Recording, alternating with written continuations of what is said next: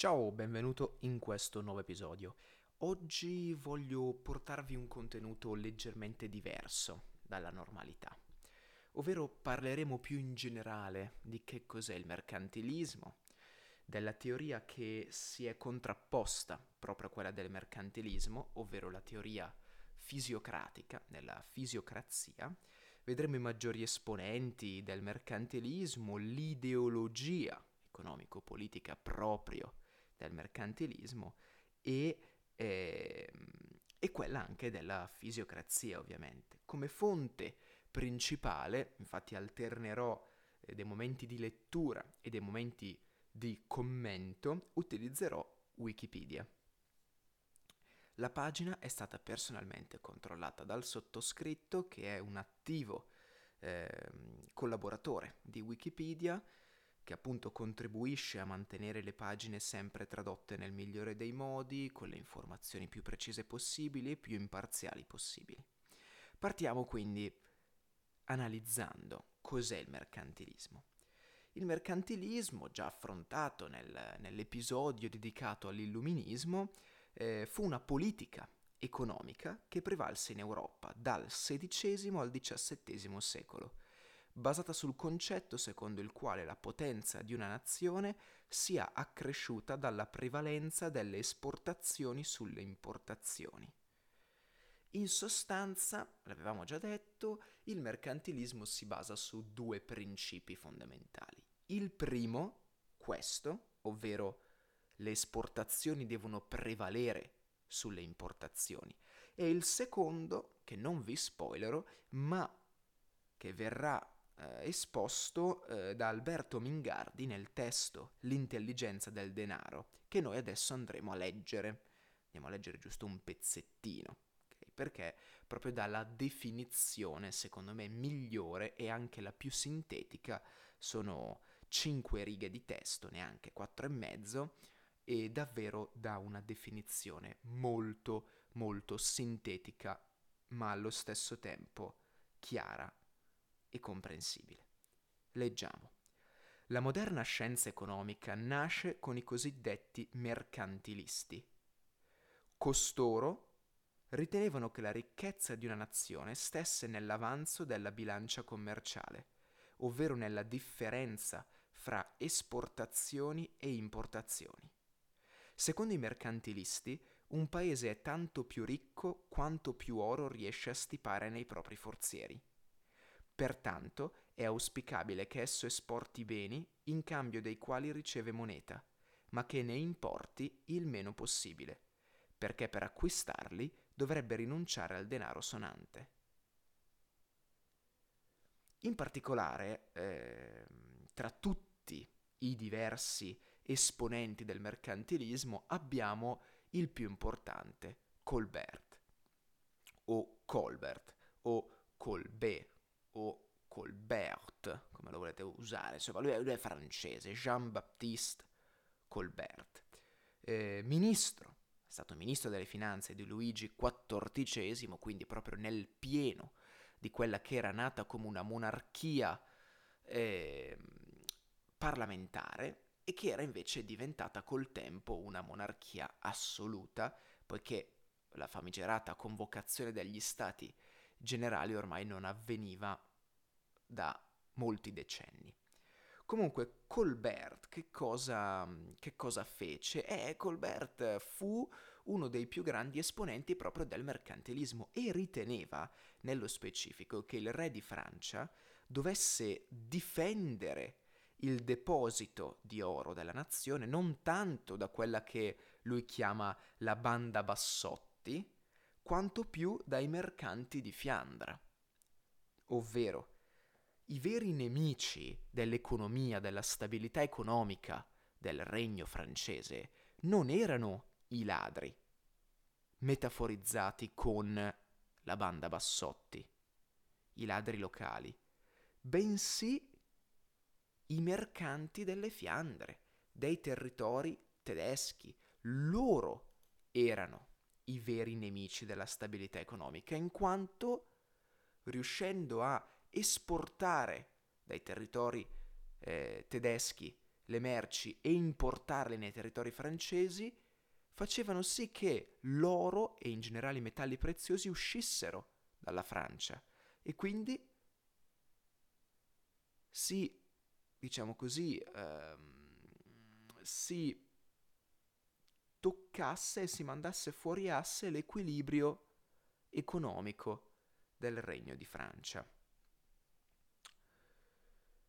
Nelle società europee di quei secoli, dietro gli aspetti di uniformità del mercantilismo, furono attuate differenti politiche a seconda della specializzazione economica naturale e all'idea di ricchezza. Esatto, in sostanza il mercantilismo non deve essere soltanto limitato alle esportazioni di merci, di beni che devono eh, superare le importazioni e alla, eh, alla conservazione massiccia di oro in depositi nazionali. No, non solo questo, non fu solo, solo questo in questi due metodi, bensì in base, come ho appena detto, alla specializzazione economica naturale, quindi una specializzazione più agricola, più manifatturiera, più commerciale, e anche in base all'idea di ricchezza, ricchezza è l'oro, ricchezza è la popolazione, la ricchezza può essere la bilancia commerciale. Ecco qua che si delinearono diverse tipologie di mercantilismo, ognuna più adatta al preciso sistema economico del regno, potremmo dire ospitante o adottante. È interessante, questa è una piccola curiosità, eh, il termine mercantilismo nasce proprio dai fisiocrati. La fisiocrazia, ovvero la teoria opposta nata per sostituire a tutti gli effetti il mercantilismo, ha dato il nome al mercantilismo. I mercantilisti non pensavano, non sapevano di chiamarsi così finché non fu fondata da Quesni, primo fra tutti, la fisiocrazia, che diede il nome proprio di mercantilismo alla teoria economica di Colbert. Primo fra tutti, ovviamente non fu l'unico, però insomma Colbert, uno dei più importanti.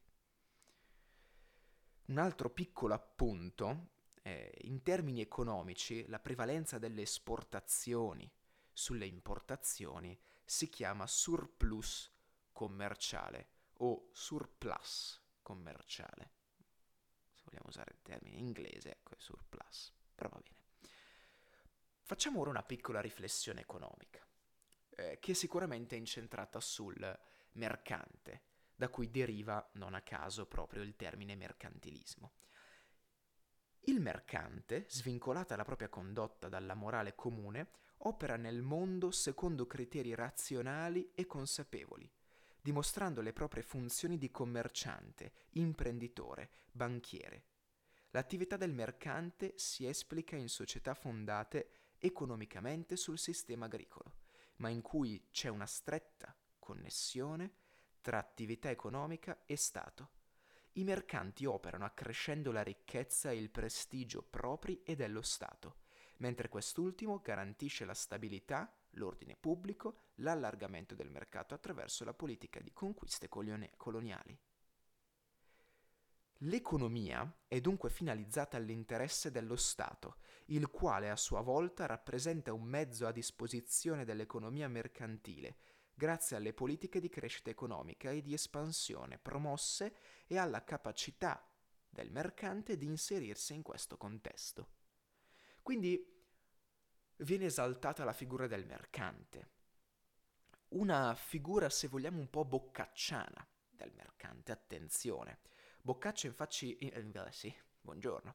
Boccaccio infatti ci presentò nel suo Decameron eh, una figura di un mercante, potremmo dire cinico, un mercante che non si fa scrupoli, la cosiddetta ragion di mercatura, quindi quella volontà, quel desiderio, quella necessità vera e propria innata all'interno della dell'essere dei mercanti proprio, che li spinge ad ogni costo a trarre profitto dalle situazioni. Profitto meglio se economico, piuttosto che un profitto soltanto, diciamo, di, di salute, di condizione e così via. Quindi, nell'ottica in particolare mercantilistica, il mercante è svincolato dalla morale comune. È come se fosse legittimato ad agire al di fuori della morale, per un fine, quello comune dello Stato, più grande, sicuramente quasi legittimato da sé. E quindi compare chiaramente una forte relazione tra il mercante e più in generale il mercato e lo Stato. Lo Stato, secondo il mercantilismo, doveva assolutamente regolare il mercato. Lo Stato doveva avere una presenza forte, molto forte. Doveva imporre ad esempio dei dazi sulle esportazioni proprio per sfavorirle. Doveva incentivare le importazioni, incentivare il sistema agricolo.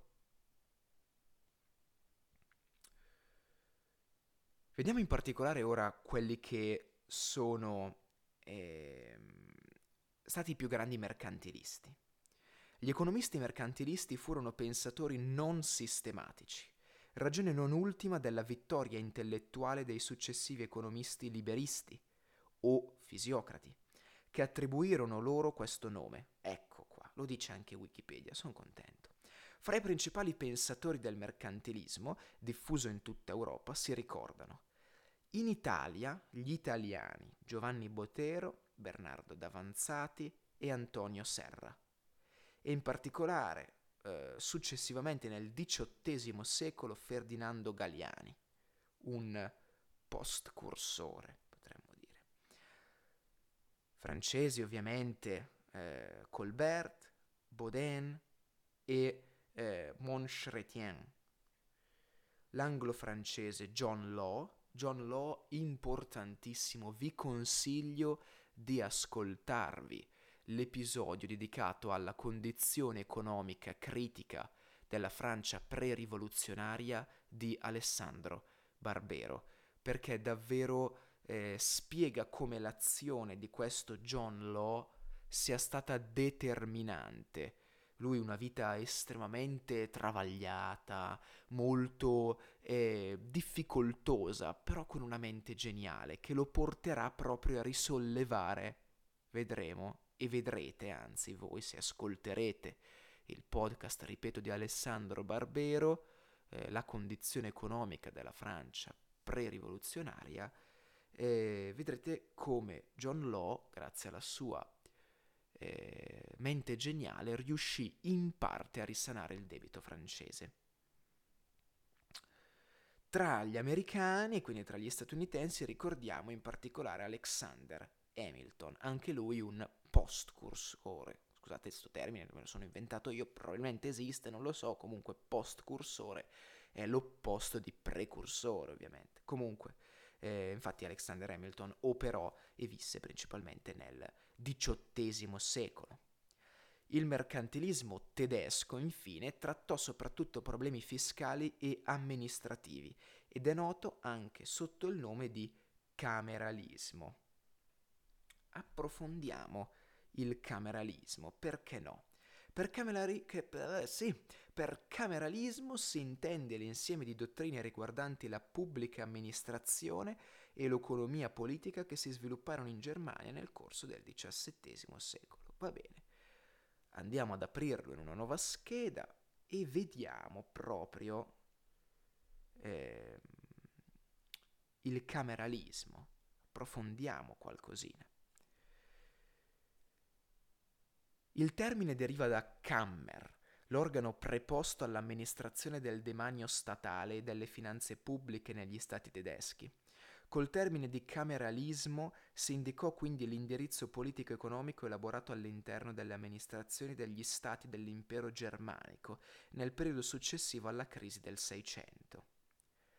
Successivamente gli ambiti delle discipline affrontate dagli studiosi cameralisti confluirono sotto il nome di scienze camerali. Ecco qua. Il cameralismo, lo dice, molto importante, è per certi aspetti molto simile alle contemporanee teorie mercantiliste. Tuttavia se ne differenzia per alcuni versi, dato il contesto particolare dell'area germanica. Infatti, rispetto all'Europa occidentale, la circolazione dei capitali era più limitata e il sovrano aveva una gestione più diretta delle attività economiche, possedendo vasti terreni e proprietà demaniali. Nell'Europa occidentale, nello specifico, eh, la, la, circolazione dei capitali sotto forma di vera e propria carta moneta, eh, sempre se ascolterete questo podcast di Alessandro Barbero, eh, saprete essere favorita proprio dal governo, dall'azione anche di John Law, al cosiddetto corso forzoso delle, eh, dei metalli preziosi. Comunque, comunque, comunque. Ora abbandoniamo il mercantilismo e passiamo al, eh, alla fisiocrazia o liberismo. Allora, diciamo che la fisiocrazia, vediamo se eh, si dovrebbe esserci su, su Wikipedia.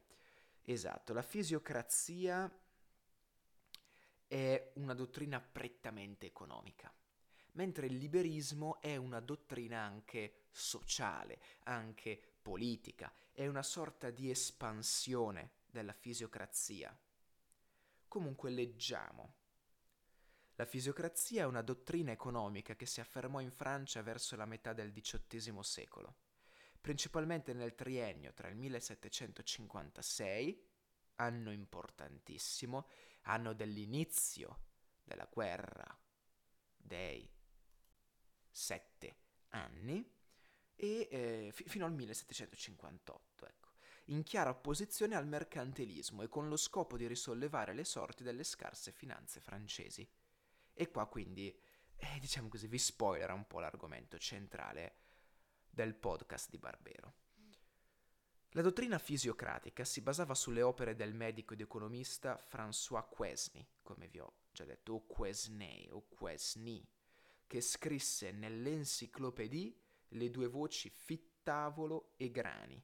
Il suo tableau économique costituì la base della dottrina. Allora, ci sono un po' di termini da approfondire.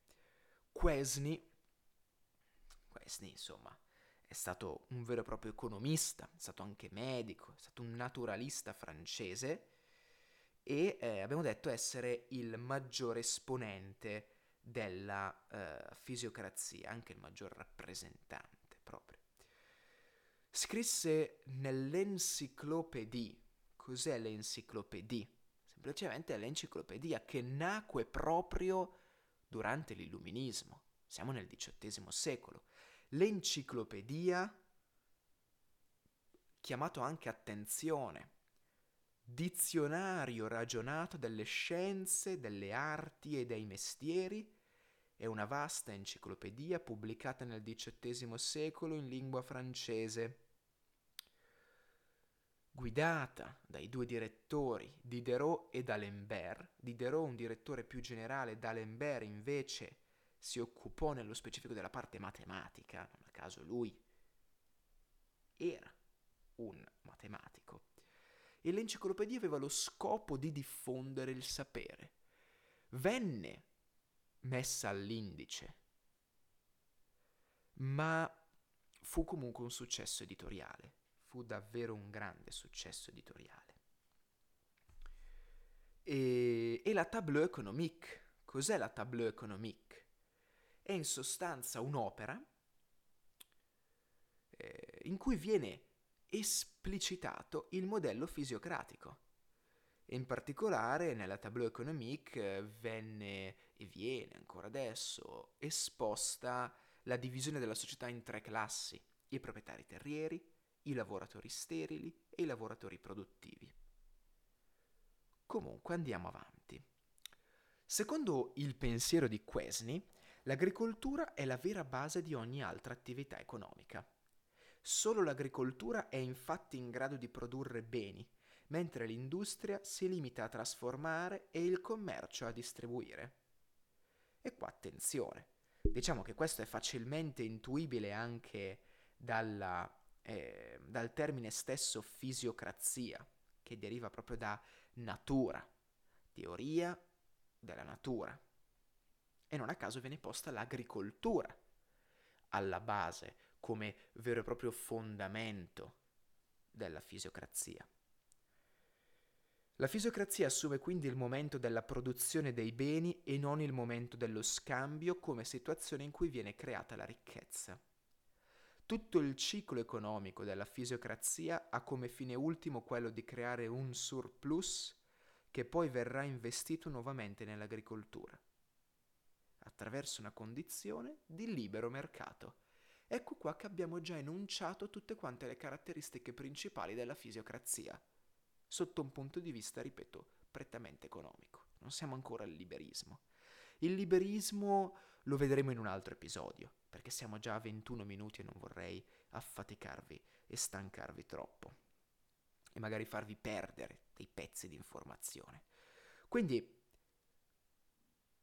abbiamo detto, fisiocrazia, importantissimo, siamo nel XVIII secolo, nasce dalle idee di Quesney, e nasce in opposizione al mercantilismo. Si fonda su due principi portanti, anzi più di due in realtà. Ah, no, vabbè, due, sì. L'agricoltura e il libero mercato. Da qua poi nascerà il liberismo, che quel suffisso liber potrà voler dire tutto o niente, o perlomeno tutto o il contrario di tutto.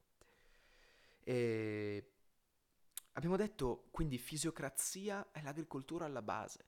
La fisiocrazia semplicemente tramite una deduzione logica diceva ma se ci pensate il commercio tradotto il mercantilista e in generale il mercantilismo trasforma che cosa? Le materie prime. E allora non è che forse sono le materie prime più importanti del prodotto finale? Poiché il prodotto finale deriva dalle materie prime stesse? Non è forse così? Questo è il pensiero fisiocratico, questa è stata anche una delle argomentazioni principali che ha favorito l'affermazione del pensiero fisiocratico su quello mercantilista. E poi la condizione del libero mercato. Questa, mi viene da dire, eh, è stata semplicemente una conseguenza logica, cioè fino a quel momento si è sempre avuto una grande, eh, una grande presenza dello Stato come eh, regolatore del mercato, che tramite appunto dei regolamenti, e regolamenti si intendono anche dazi, anche le dogane, tutte le tasse, sulle importazioni, sulle esportazioni e così via. E, e quindi si arrivava da un periodo storico fatto di, di tre secoli ormai di puro mercantilismo e quindi per svoltare pagina, perché alla fine la fisiocrazia è stata una vera e propria rivoluzione economica, si passa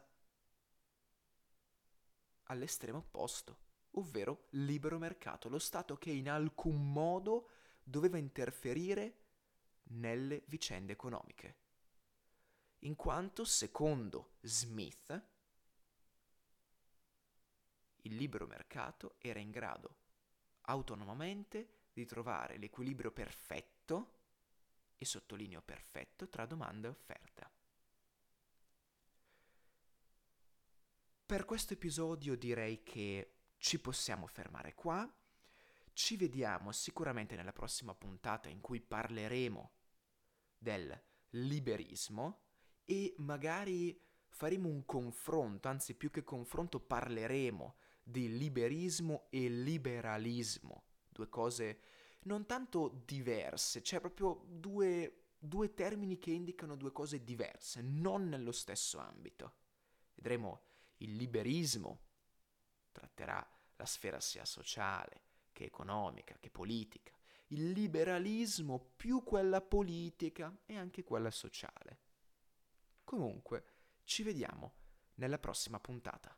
Ciao!